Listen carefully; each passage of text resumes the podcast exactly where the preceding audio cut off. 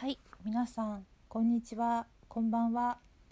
涙と笑顔の間ラジオへようこそ。ミカです。かなり見切り発車でこのラジオを始めてしまったんで、更新がですね、毎日とか毎週とか全く計画がまだないんですけど、ちょっと今もう一回今撮りたいなって思ったんで、昨日に引き続き今も、撮っています。1回目をね聞いてくださった方、また初めて今聞いてるよっていう方もどうもありがとうございます。1回目ではですね、簡単な自己紹介とこのラジオを再開させるきっかけになった画家の杉田陽平さん、杉ちゃんの言葉について語っていますので、もしよかったらそちらも聞いてくださったら嬉しいです。このラジオでは日々の暮らしの中での気づきを話していく予定なんですけど、今私が一番興味があるのはその杉田陽平さん、杉ちゃんの言葉なので、今日もそれについて話したいと思います。杉ちゃんはね、バチロレッテジャパンという番組に出演されていて、それをきっかけに私も知ったんですけど、その本編の中でねお話しされていた言葉についてもここで触れていきたいと思っているので、もしまだバチロレッテジャパンを見ていなくてネタバレがちょっと嫌だなっていう方がいらっしゃったら、本編をね見た後にまた聞いていただけたら嬉しいです。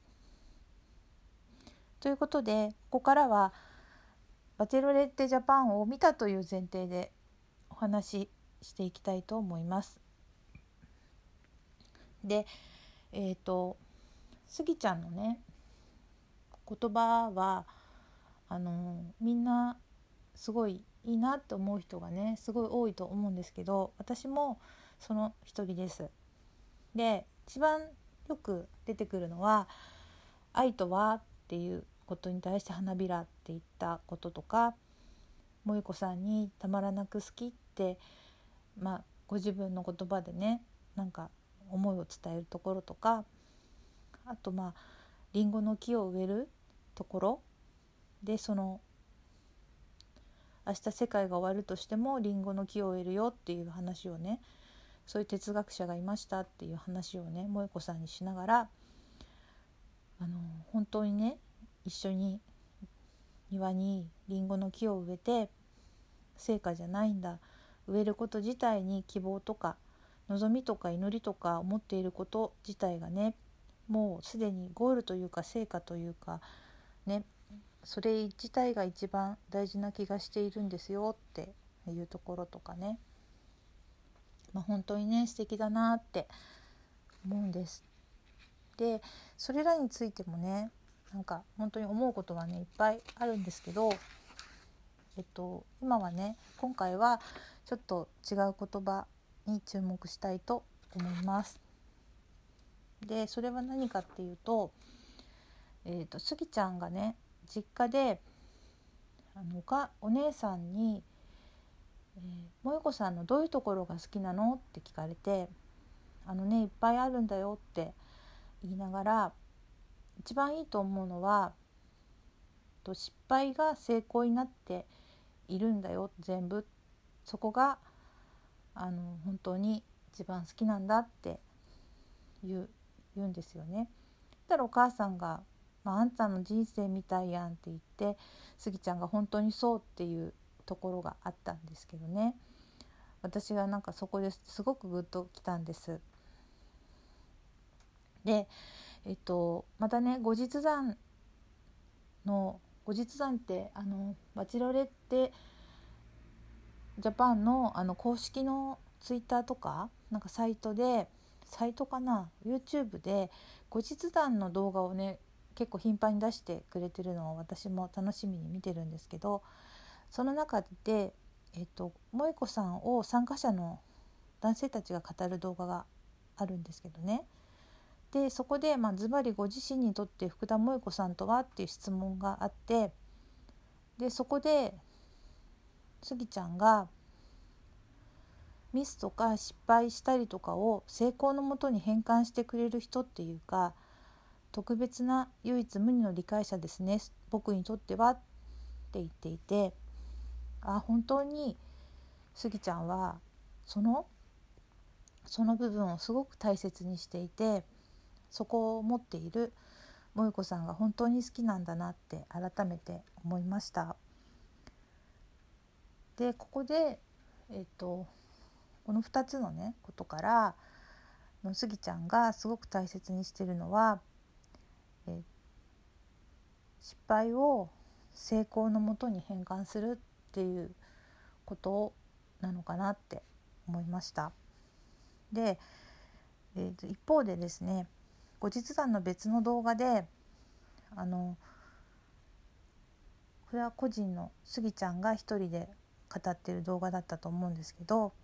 一番の脅威に感じていたライバルは誰ですかっていう質問があって、それにこうくんかなと思いますねって言いながら、こうくんって高校さんですごく中国人の方で、すごくなんかこう完璧な感じの方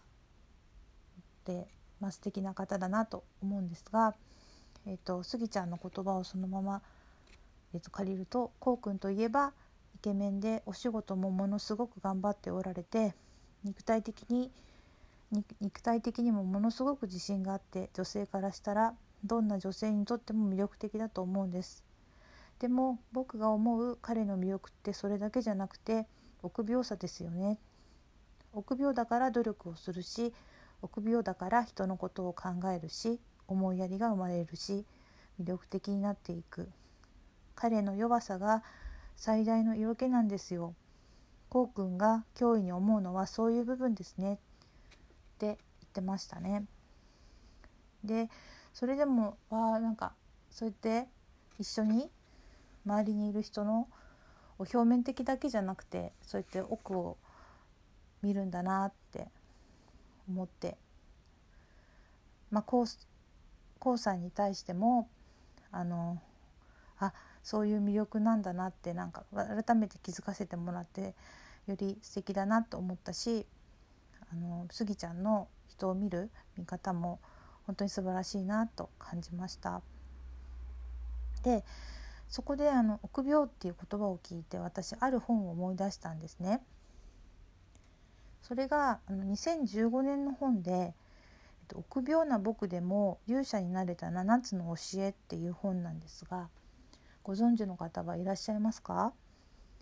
大木静香さんというですね、有名な脚本家の方が書いた、これは冒険ファンタジー小説なんですね。で、仮名とかも振ってあるので、青少年っていうか若い子も読めるように書いてくれたのかなって思うんですけど、で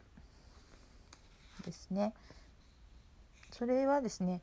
Amazon に書いてあるちょっとレビューをね、引用させてもらうと、どういうお話かっていうと、青い髪に生まれ、化け物と呼ばれる少年キラ、失意の中、森で出会った老師に導かれ、どんな願いも叶えると言われる7つのストーンを集める冒険に出る。そこで見つけた勇気の源とは、壮大な世界観とともに描かれる新しい自分に生まれ変わるための心の作り方っていう本なんですね。で、ここで出てくるのがね、すごく印象的だったのが、臆病なまま夢をつかめっていう言葉なんですよ。だから臆病な自分を認めて、そのまま一歩前に出ろっていうメッセージなんです。